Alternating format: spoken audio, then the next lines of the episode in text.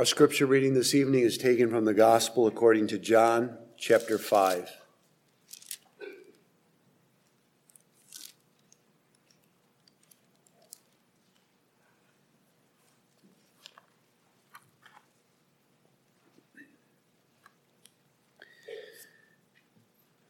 We will read the first 18 verses together. The text, which I will not reread, is verses 1 through 9.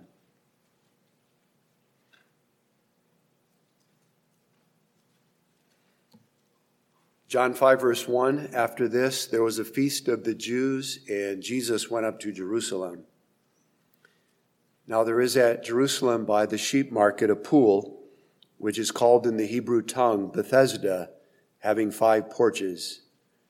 In these lay a great multitude of impotent folk, of blind, halt, withered, waiting for the moving of the water. For an angel went down at a certain season into the pool and troubled the water. Whosoever then first after the troubling of the water stepped in was made whole of whatsoever disease he had. And a certain man was there which had an infirmity thirty and eight years. When Jesus saw him lie and knew that he had been now a long time in that case, he said unto him, Wilt thou be made whole? The impotent man answered him, Sir, I have no man, when the water is troubled, to put me into the pool. But while I am coming, another steppeth down before me. Then Jesus said unto him, Rise, take up thy bed and walk. And immediately the man was made whole, and took up his bed and walked, and on the same day was the Sabbath. The Jews therefore said unto him that was cured, It is the Sabbath day it is not lawful for thee to carry thy bed. He answered them, He that made me whole, the same said unto me, Take up thy bed and walk. Then asked they him, What man is that which said unto thee, Take up thy bed and walk? And he that was healed wist not who it was, for Jesus had conveyed himself away, a multitude being in that place. Afterward, Jesus findeth him in the temple and said unto him, Behold, thou art made whole. Sin no more, lest a worse thing come unto thee. The man departed and told the Jews that it was Jesus which had made him whole. And therefore did the Jews persecute Jesus and sought to slay him because he had done these things on the Sabbath day. But Jesus answered them, My Father worketh hitherto, and I work. Therefore the Jews sought the more to kill him, because he not only had broken the Sabbath, but said also that God was his Father, making himself equal with God. Thus far, we read the divinely inspired scripture. As announced, the text is verses 1 through 9. Beloved in the Lord Jesus Christ, the opening words of the text in verse 5 are after this, and then what follows. What we have here is the conclusion of the first section of the book of the Gospel according to John, in which John is describing the early part of the ministry of our Lord in Jerusalem, Samaria, and Galilee. That's concluded now. After this, and now the inspired writer is transitioning into his explanation of the next section of Jesus' ministry, in which he will describe the increasing hostility and the hatred of the Jews of Jerusalem. One of the reasons this miracle at the pool is so significant is that it was done on the Sabbath day. That's indicated in the last clause of the text, verse 9 and on the same day was the Sabbath day. Deliberately, Jesus healed this man on the Sabbath day in order to create a controversy with these Jews so that he could expose their cruelty toward this man who was healed and especially their murderous hatred of him, the one who healed the man on the Sabbath day. So that by the time we get to verse 18, we read, Therefore the Jews sought the more to kill him. So John is showing us how all things are moving for the fulfillment of the counsel of God in the hatred of Jesus, leading finally to the Jews taking him and crucifying him on the cross. However, tonight we leave aside all that hatred and hostility toward Jesus in order to consider what he did at the pool of Bethesda, this marvelous, fascinating miracle told nowhere else in the sacred scripture. A story we love to tell at home, at school, and in catechism class because the details are so vivid. What a beautiful miracle. So let's go now to the pool of Bethesda and see what our Lord did. Considering these first nine verses under the theme, Made to Walk at Bethesda, we'll look first at the miracle itself, second, the significance of it, and then third, the source of it. The miracle took place in Jerusalem at the pool of Bethesda. Now we need to get a feel for what Jerusalem was like at this time. We read in verse 1 After this, there was a feast of the Jews, and Jesus went up to Jerusalem. If this was not the Passover, and it very well may have been, then it was another one of the significant annual religious feasts. And so, Jerusalem was, cl- was crowded with pilgrims who had come from all over to commemorate this great feast. There would have been thousands and thousands of Jews all throughout Jerusalem, so that the whole city, but especially the temple complex, was bustling with activity. Not surprising then that we read later in verse 13 that there was a multitude in that place. Now, that massive temple complex was not situated right in the middle of the city. It was actually built to the north and to the east and right alongside of the wall that wrapped around the city. And right on the other side of the wall, adjacent to the temple, moving away from the wall, was the pool of Bethesda.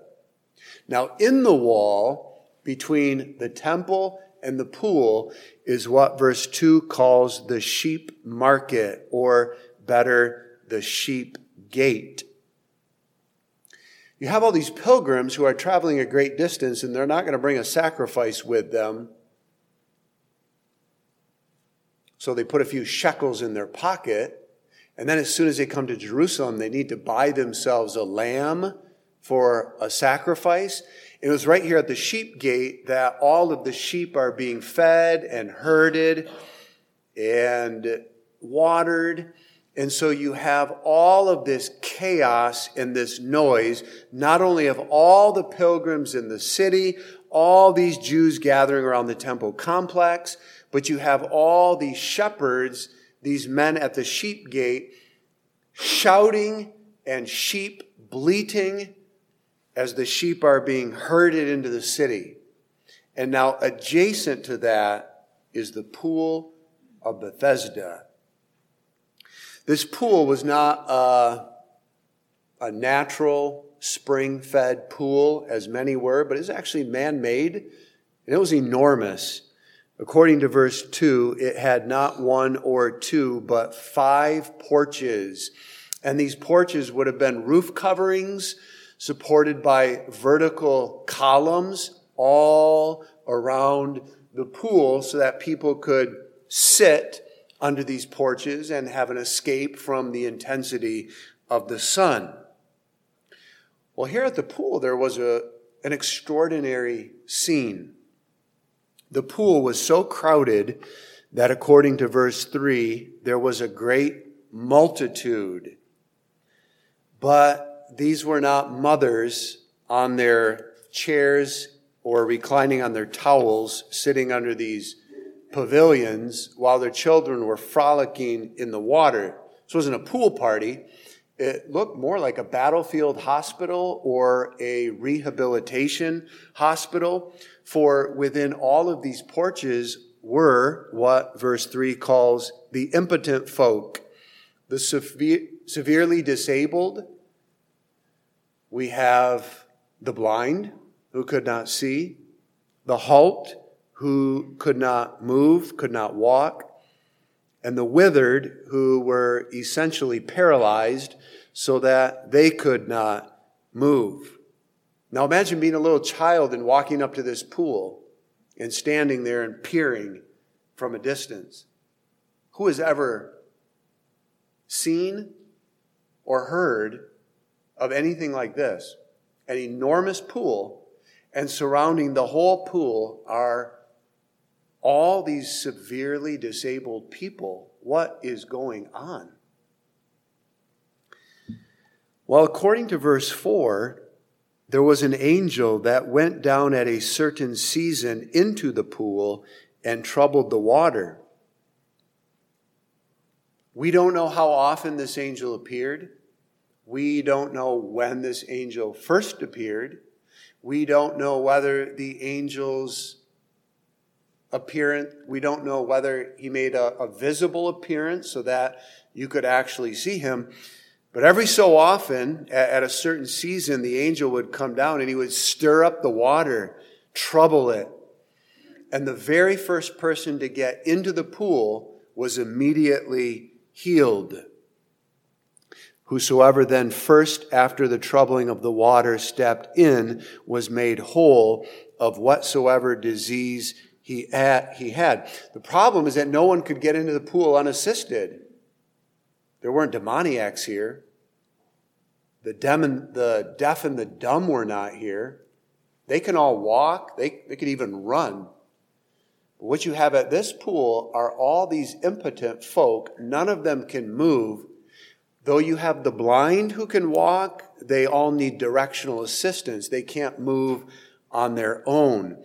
And so only those who are fortunate enough to have some family or friends there who could help lift them up and carry them or give them some directional assistance, only they had an opportunity to get into the pool for this great healing. Now, clearly, the appearance of the angel created a great deal of excitement because the man of verse 7 says, Sir, I have no man when the water is troubled to put me into the pool.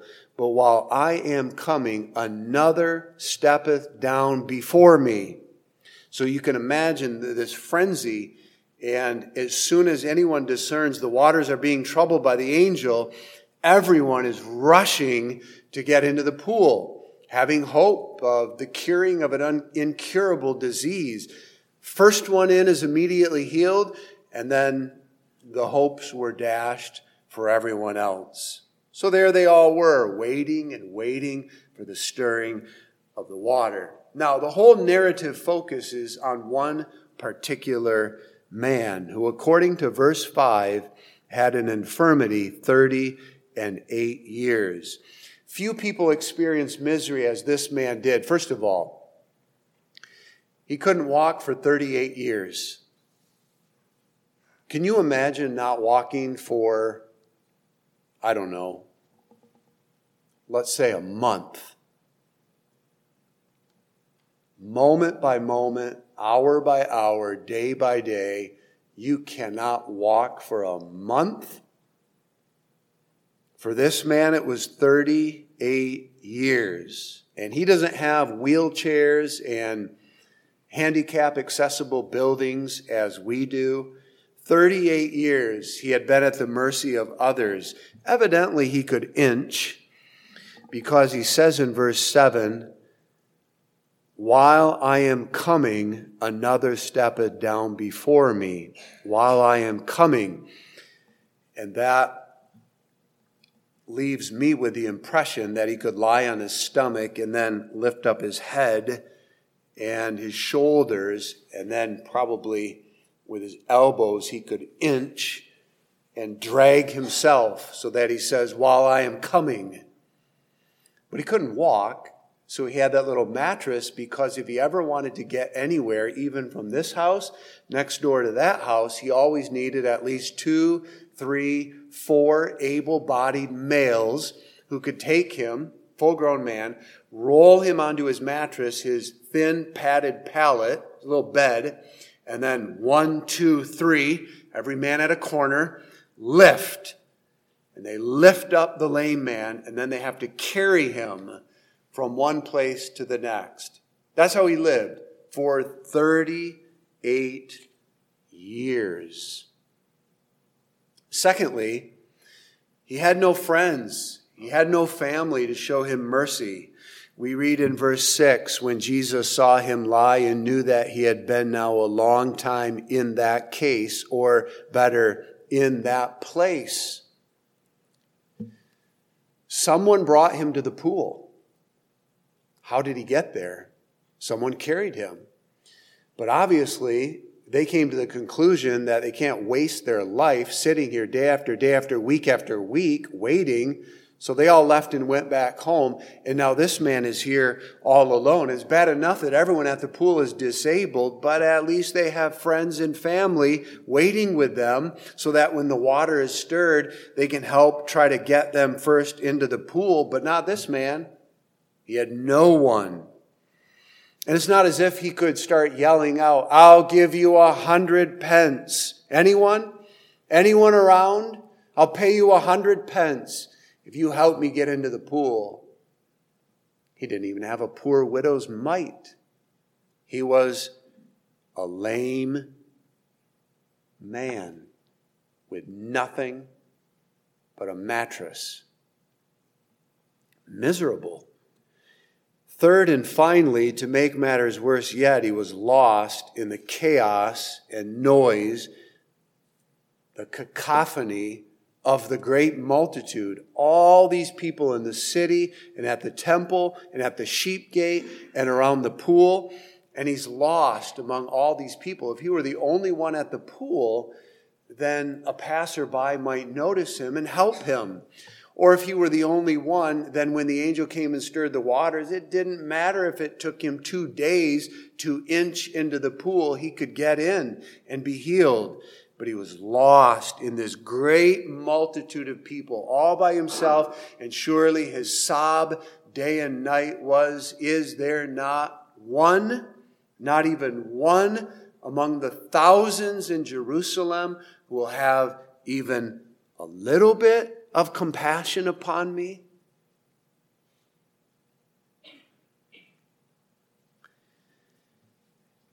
And then to this pool came our Lord Jesus Christ.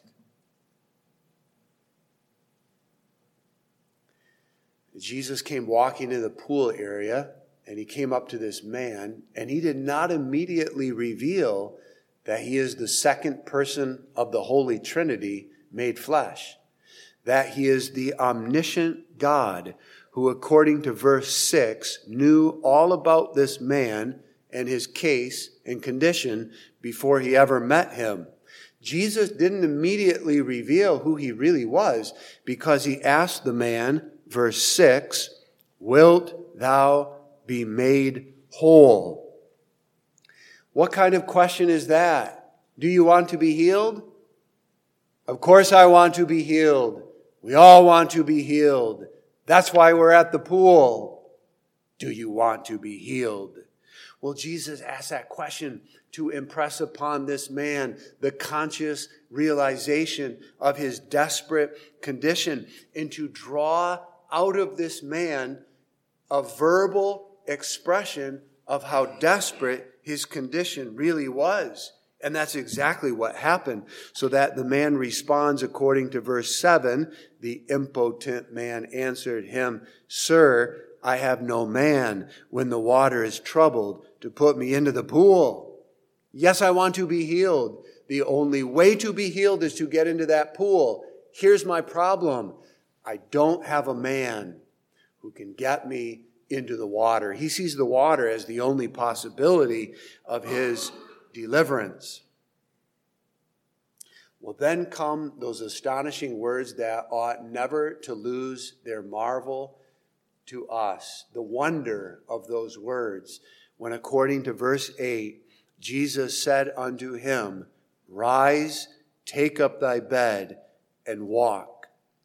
Jesus commands the impossible. And immediately, 38 years of misery ended.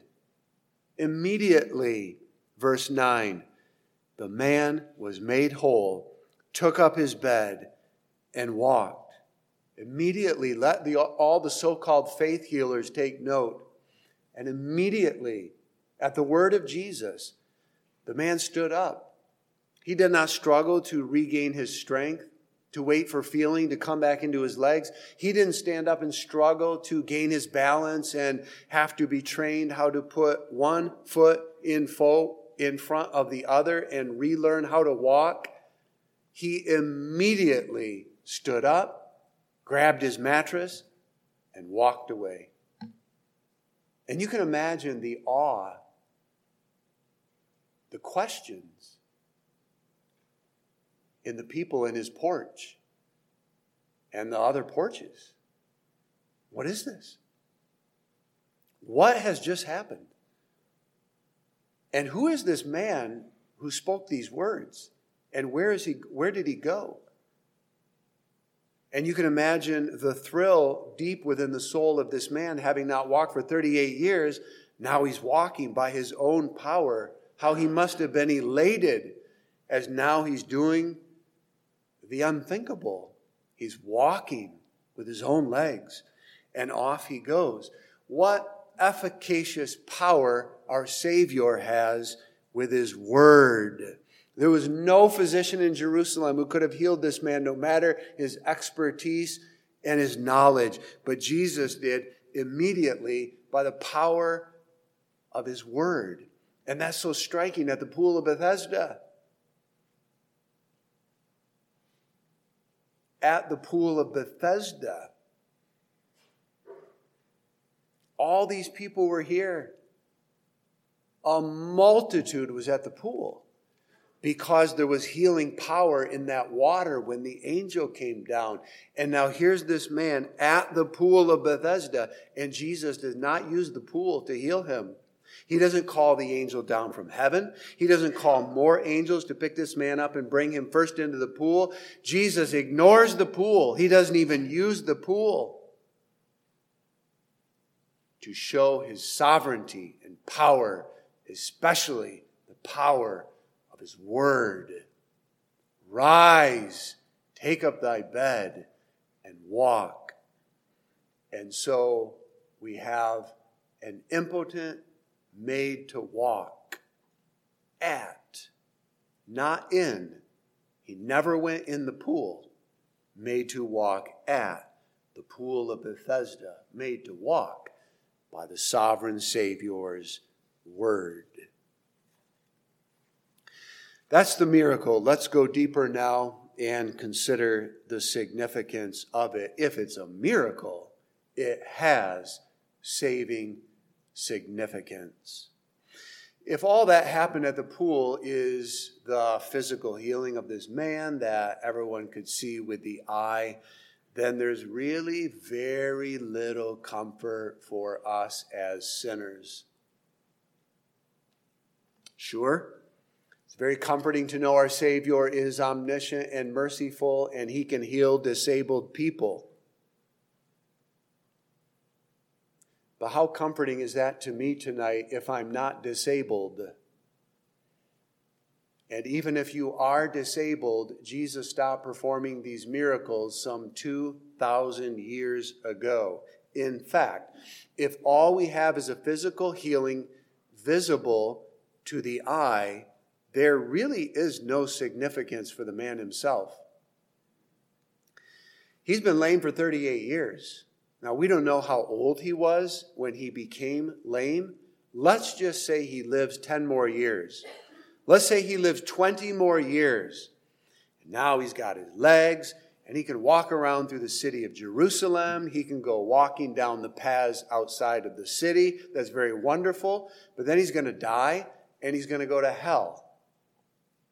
And then you ask him in hell, how significant was that miracle that gave you the power to walk? And the man will say, I don't care anything about the fact that I could walk on earth. Do you have a little bit of cold water to put on my tongue? I'm being tormented here in this flame. Who cares that I could walk, that I had strong legs on earth? I'm being tormented. There's no significance for the man if all we have is a physical healing. Maybe a little significance for a little while. The sovereign Savior did not come to heal, merely to heal physical infirmities.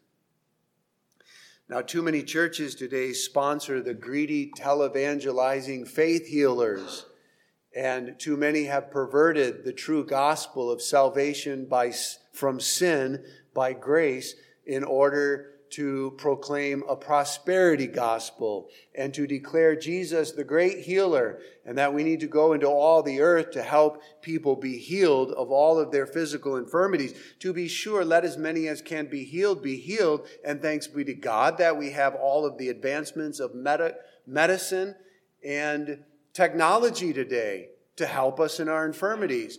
But Jesus did not come merely to heal physical diseases. He is the Savior from sin who saves sinners. And what we have in the passage is a miracle. And a miracle is a powerful and unusual act of God that reveals some aspect of our salvation in Jesus. What we have in this miracle is the power of God in heaven breaking through the heavens into the earthly realm through the word of Jesus, coming to this man at the pool, causing him to walk physically as a picture of an aspect of our salvation that Jesus can cause spiritually impotent sinners to walk. That's the grand reality and significance. The great misery of this man is his spiritual impotency, according to which he, as a totally depraved sinner, was unable to walk in spiritual activities commanded by God. His problem is that he couldn't walk. And that's why Jesus says in verse 8, rise, take, t- rise, take up thy bed and walk. Walking is the issue here. Walking is the issue for every single person in all five of the porches. None of them can walk. And even the blind who can walk need help with directional assistance in walking. They all have, they all share the same misery. They cannot walk. And now you think about that spiritually, biblically, theologically, and you come to the reality. This man was spiritually impotent. Number one, he could not walk in good works of obedience. Ephesians 2, verse 10 For we are his workmanship, created in Christ Jesus, unto good works, which God hath before ordained that we should walk in them. This man could not walk in good works. He could not obey God.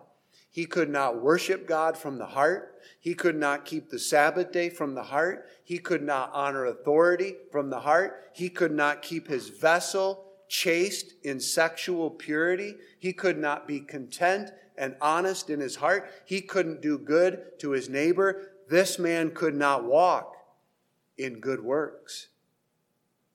But let's go deeper. In the second place, he could not walk in love.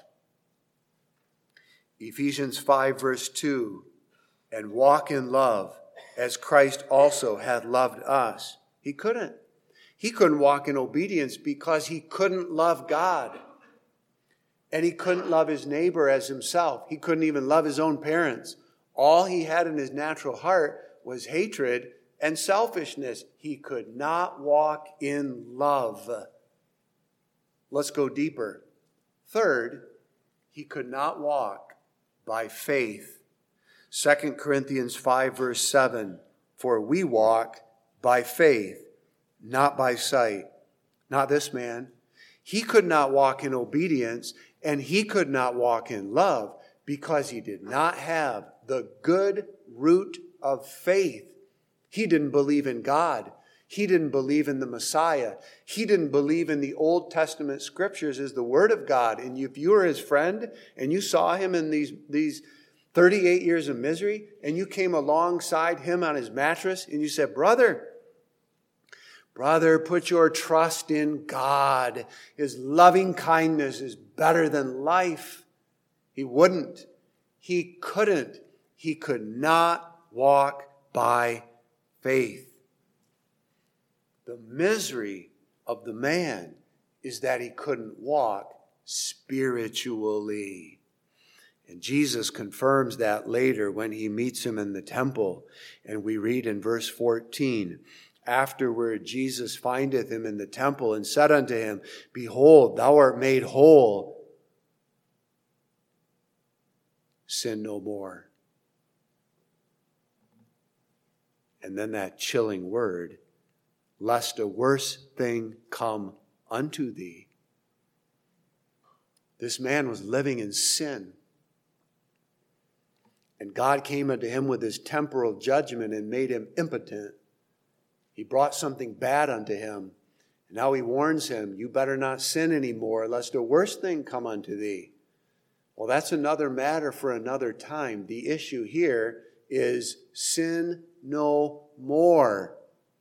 The point is, he had been walking in sin, walking in unbelief, walking in hatred, walking in disobedience. That was the great problem for this man. His great misery is not that he couldn't walk on his two legs to and fro in the city of Jerusalem, but he could not walk in any of the spiritual activities commanded by God, so that he lived his days under the condemning wrath of God with a guilty conscience. The deep misery of this man is that not that he had no friend or companion at the pool to help him get into the water. Sir, I have no man to put me into the water. The great misery of the man is that he had no man.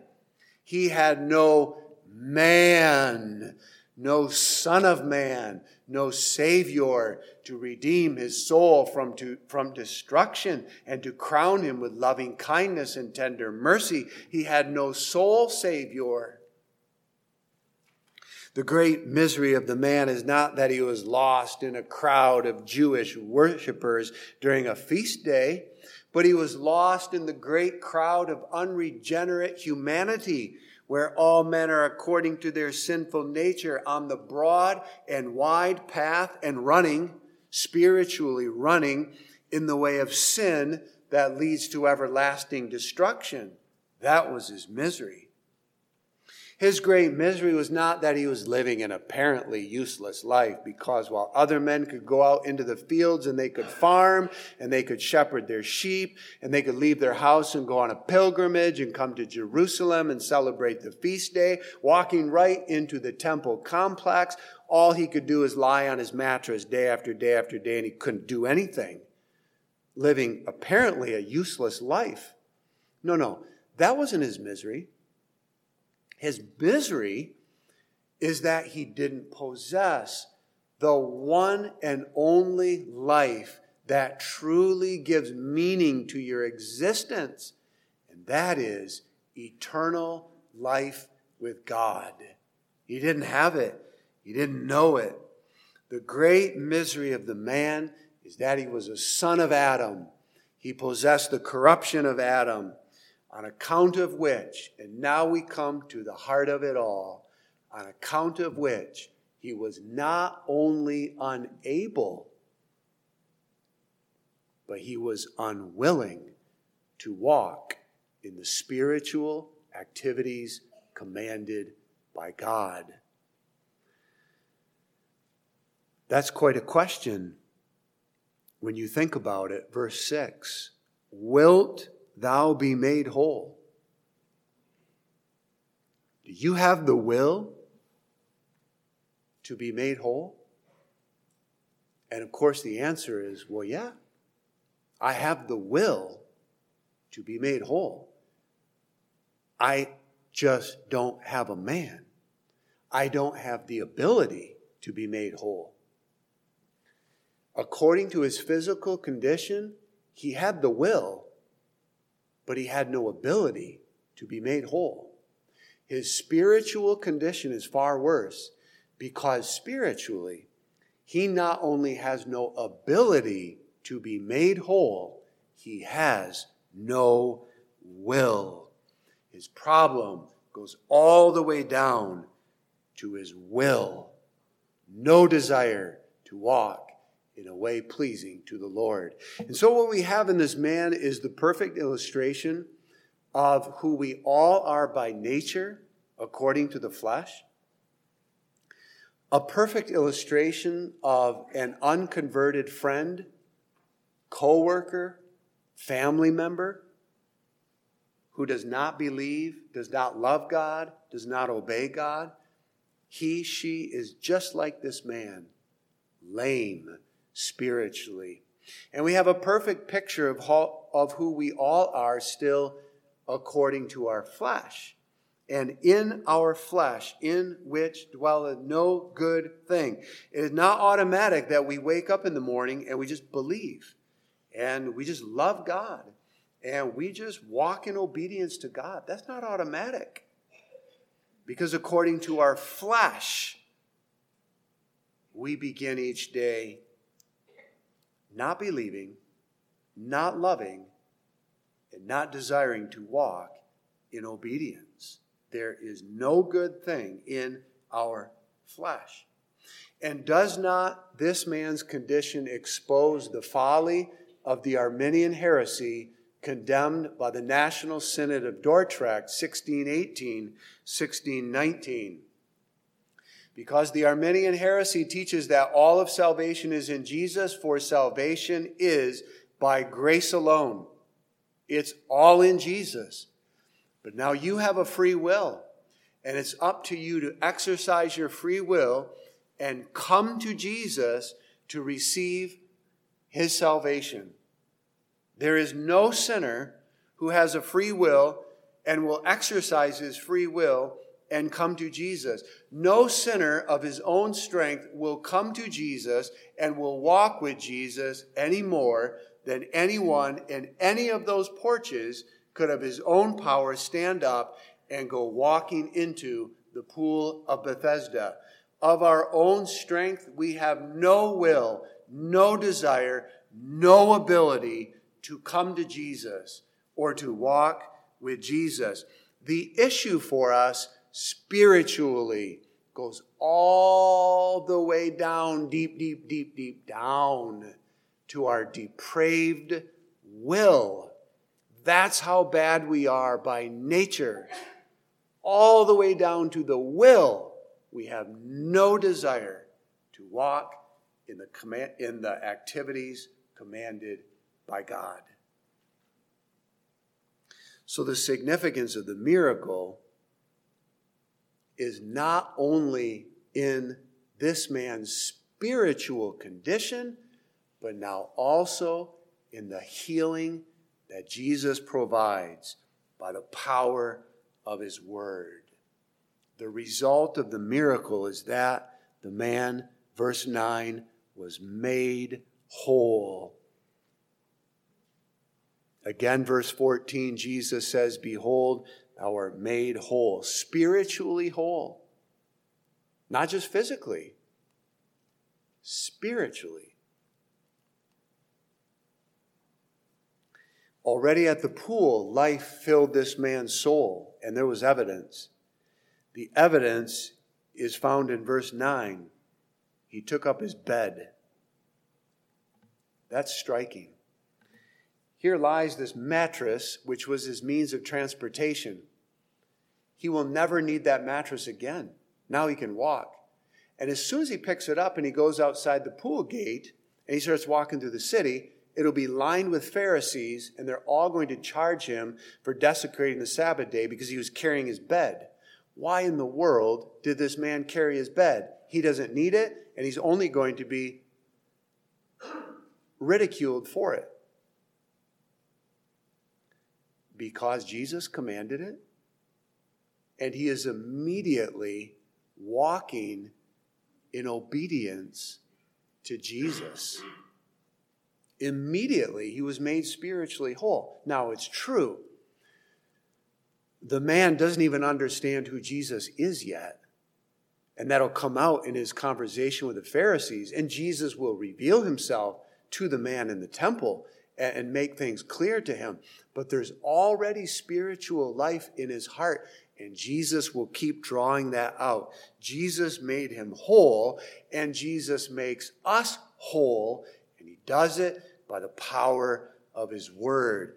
That's what stands out here in this miracle the sovereign, efficacious power of Jesus' word to make sinners whole. Jesus didn't come to the pool and start begging this man, pleading with this man to walk. Jesus did not present him with a so called well meant offer whereby he expresses love for this man and he offers this man the opportunity to walk again. If Jesus comes and offers this man something well meaningly, the man will never walk. He's going to die there, and then he's going to go to hell.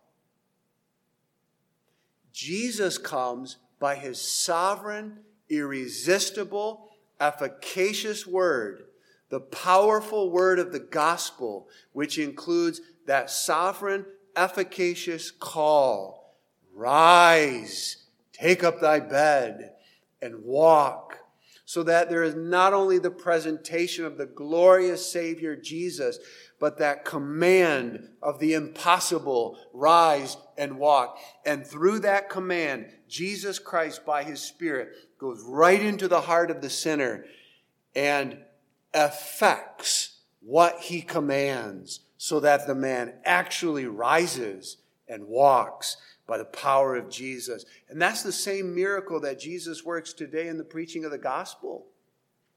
So that by his word, he makes us whole. He creates faith in us. He creates life in us. He fills our hearts with love. He gives to us the desire to obey. And he does that by the power of his efficacious word. So you come to church on Sunday doubting, hating, disobeying. And in the gospel, Jesus says, Rise up and walk.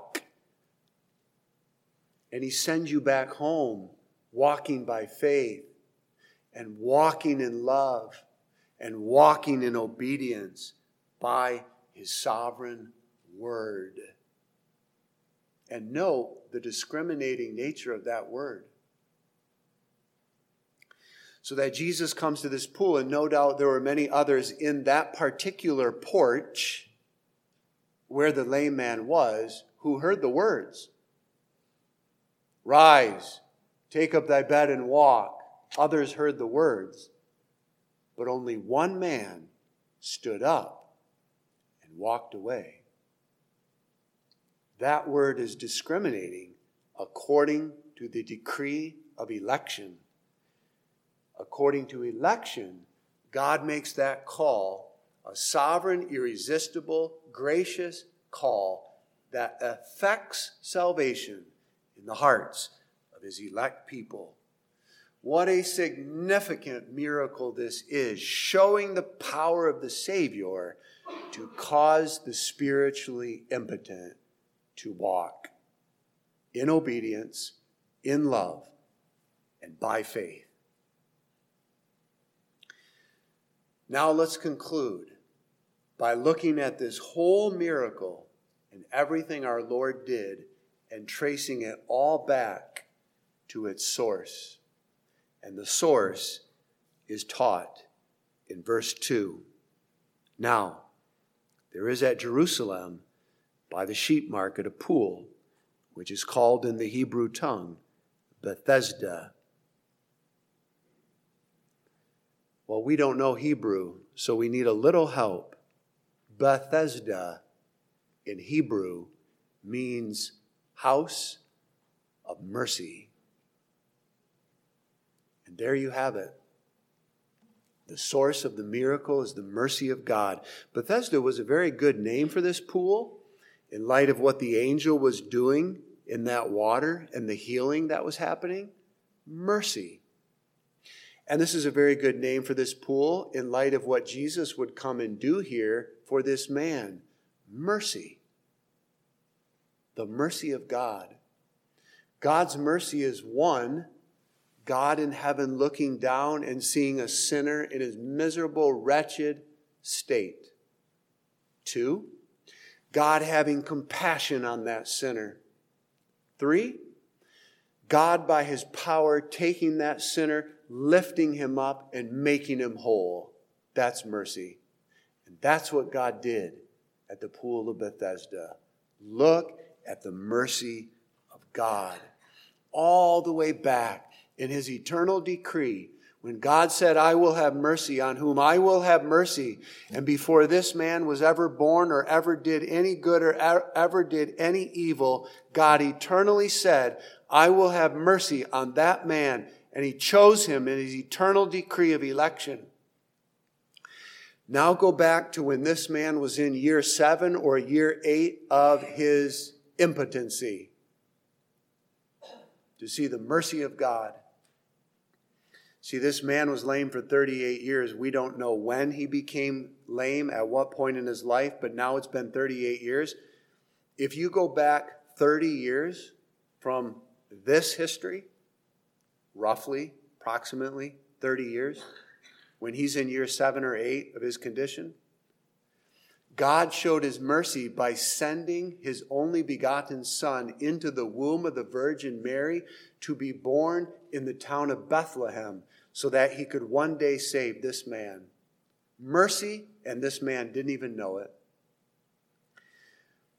Sometime before this event, God showed his mercy to this man by bringing to him two, three, or four friends who said, Let's do it.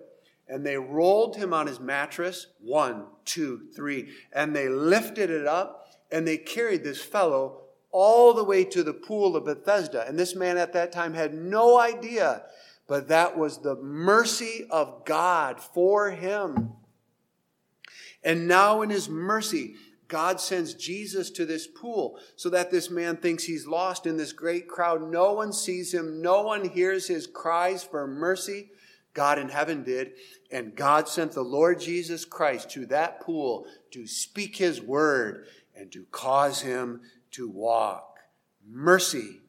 And then two or, two or so years after this event, God would show his mercy to this man yet again in the greatest way when he would take this Jesus and lead him to the cross, which is for the man and for all of us our Bethesda, our house of mercy. For there the mercy of God was revealed as never before when he sent Jesus to die to accomplish this man and our salvation. But that cross, though a house of mercy for us, was a house of judgment for Jesus because there Jesus would have to suffer all of God's wrath that this man deserved for all the sins he committed and that we deserve for all of our sins. But Jesus was willing to suffer for him, and that's the mercy of God. And was there mercy there for Jesus? We have the same circumstances. It's a feast day.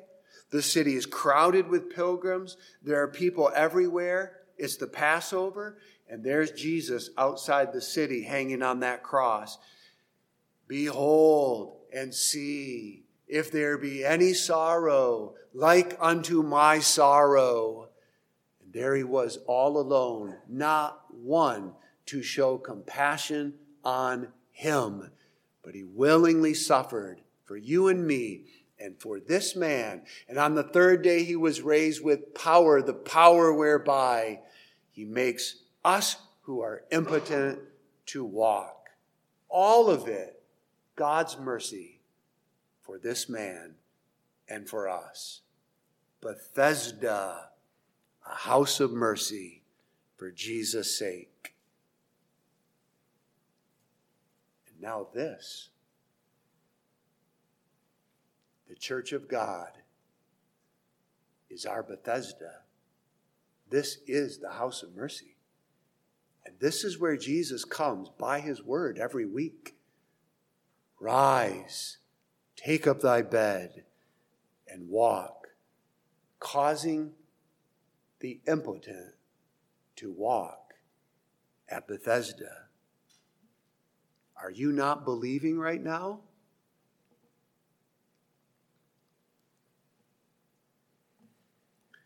Maybe you have your own infirmity, physical infirmity, or some other adversity, and you are not trusting God right now and not believing that this is for your good and that God doeth all things well. Jesus says, Rise and walk by faith. And By that powerful word, He creates that faith in us and He causes us to walk by faith. Have you ever met a paralyzed Christian in a wheelchair? I have. Probably most of you have. And you talk to a paralyzed Christian in a wheelchair, and a paralyzed Christian says, This is God's will for my life, and this is good. I trust Him. He was made to walk spiritually at Bethesda. Are you not loving right now? Have you spent this past week hating your brother? Maybe lying awake all night, thinking of evil that you would like to bring upon your brother, hating your brother. And now you're in church tonight with a heart that doesn't love your brother. Jesus says, Rise and walk in love. Do you not see the great love wherewith I have loved you, unworthy sinner as you are? Walk in love. By that very word, He creates love in us so that we impotent are made to walk at Bethesda and go home walking in love. Are you not obeying right now? Let's say, not keeping the Sabbath day. That was the issue of the day with these Jews. The one danger with the Sabbath is we make a hundred laws like the Jews, and then we judge everyone else according to our laws. Or the other danger is that we say there is no law. There's no Sabbath commandment for us. I can do whatever I want on the Sabbath. And maybe you say that. I can do whatever I want on the Sabbath. And I'll go home and watch football if I want, and I'll buy things on Amazon if I want. I'll do whatever I want on the Sabbath. And your friend says, I'm concerned with you. You do not walk in obedience to God's fourth commandment. And you say, You, you stay out of my life. You know it all, you self righteous man. Don't worry about me. And the brother says, But I am worried about you. I wonder, do you even love the Lord? The way you treat his day, the Lord's day? Brother, you look impotent to me. And if that's how we come to church, it's just a show being in church, but really the Lord's day is not the Lord's day for us. It's my day to do whatever I want. Then Jesus says, Rise, walk in obedience to the fourth commandment. Yield yourself to the Lord this day. Love the Lord God with all of your heart. You have six days to work. This is His day. By that very powerful word, He sends us home grieving for all our disobedience against His commandment and desirous to walk in obedience to Him made to walk at Bethesda. Thanks be to God for his great mercy in Jesus Christ, making us to walk. Amen. Let us pray. Father in heaven, we thank thee for thy word, for the miracles of Jesus we have in the scriptures. We know them from our youth. All of them are so striking. And thanks for this one and the gospel word of it. Now send us home walking spiritually to the praise of thy grace. In Jesus' name we pray. Amen.